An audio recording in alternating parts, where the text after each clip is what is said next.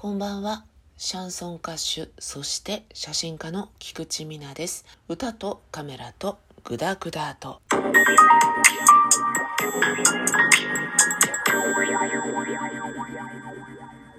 はい、こんばんは。と言いながら、実は収録をしているのは昼間でございます。珍しいんですよ。昼間にね、収録入るっていうのはね。なぜかと言いますと、えー、ストックがなくなったからストックがですね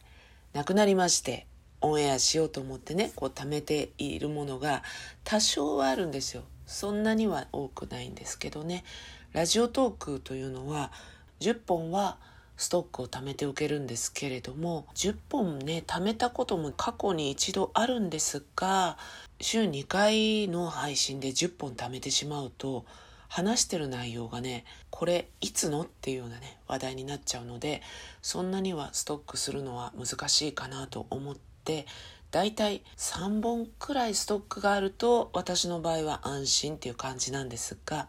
もろもろの事情で何もなくなってしまいまして実は今晩がオンエアでございまして 慌てて収録に入ってるという感じなんですけれどもマイナンバーカードのお話をですね今日はしようかなと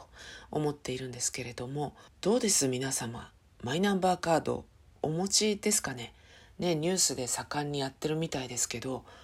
みたいですけどっていうのは私テレビをね見ないんですよね。だからあんまりよく分かってないんですけどポイントがもらえるよみたいになって今が第2弾目なのかな？ポイント自体は割とどうでもいいかなと思っちゃうタイプなんですけれどもそろそろやっとく？みたいな手続きを取ったんですけどめんどくさいじゃないですか。受け取りに行かなきゃいけない。郵送じゃダメだよとかね。今違ってるのかな。私が取得した時はそうで親とか高齢なわけなんですよね。それでも行かなきゃいけないみたいな。お医者さんの診断書みたいのがないと免除されないみたいな。受け取りに行くのをね。それも大変で休みの日を利用してですね高齢の親を連れて、まあ、自分の受け取りも兼ねて行くっていうようなことをしていたんですけれどもそこでいきなり暗証番号みたいなのをここの紙に書いてくださいみたいに言われてね行って手続きしてはい暗証番号決めてくださいって結構リスキーじゃないですか。だっていきなり設定してくださいって言われてキューバしのぎで設定した番号なんて覚えてられるわけないじゃないって思ったんですがまあ言われるままやりまして一応無事にね取得はできたんですが取得したからにはポイントもいただくかとはやっぱり思うわけで、えー、ポイントの手続きをしたんですが、すっごいめんどくさかった ですね。アプリを2個ぐらいダウンロードして、それで手続き取るんですけど、いまいちそれもなんか分かりづらくって、あ、こっち？え、ここ違うのか？みたいな感じで、やっとこさ、まあ、取得ができたんですけど、ポイントっていうのがオンライン上で来るわけじゃないですか。私あの JCB 旅行券みたいな。昔のあの紙の金券あるでしょ。あれで来るって思っちゃっててアナログというか全時代的人間であることを自分で自覚しましたね。とっさに浮かんだのがそっちだったんでね。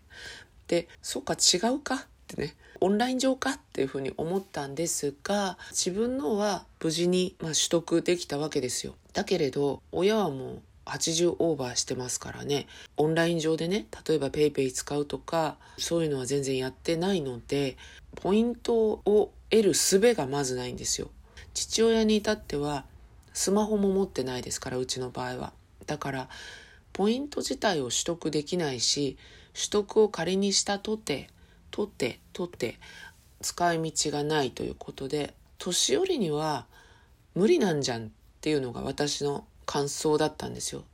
キャッシュレス決済というものを使える人じゃないとポイントももらえないということなんだなということで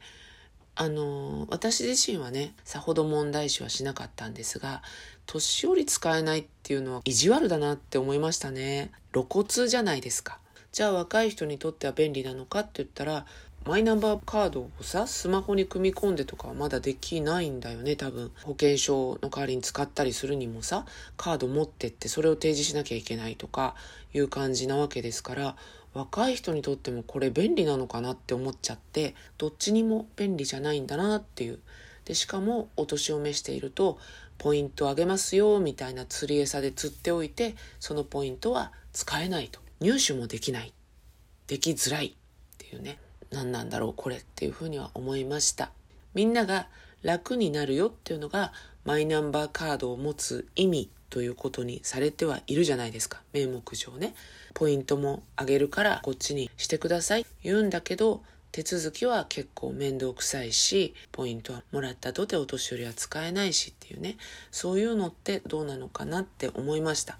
ちなみに私先日ですね家探しをしておりましたらそれこそ紙でできた商品券が出てきまして5000円分ねペーパーレスになっていくだろうから早めに使っちゃわないといけないなと思ってデパートでお食事をした時に使ったんですよ。JCB 使えますかって言ったら「あ使えますよ」って言われて紙出したら「あそっち」っていうふうに店員さんも途端にこう 一瞬、あ、そっち？みたいな感じではあったんですけど、JCB カードってね、クレジットだと思われますよね、普通ね。私もそこを失念していて、自分が JCB のクレジットカードを使ってないもんですから、JCB 使えますか？って普通に言っちゃったんですけど、で、5000円を相殺したんですけどね、まだ紙のが使えるところは一応あるので、紙でね、配布すればいいじゃんって思いました。マイナンバーを取得する時にどちらでのポイント取得をお望みですかっていう暗証番号この紙に書いてくださいなんつってわらばんしみたいな紙出してくるんだったら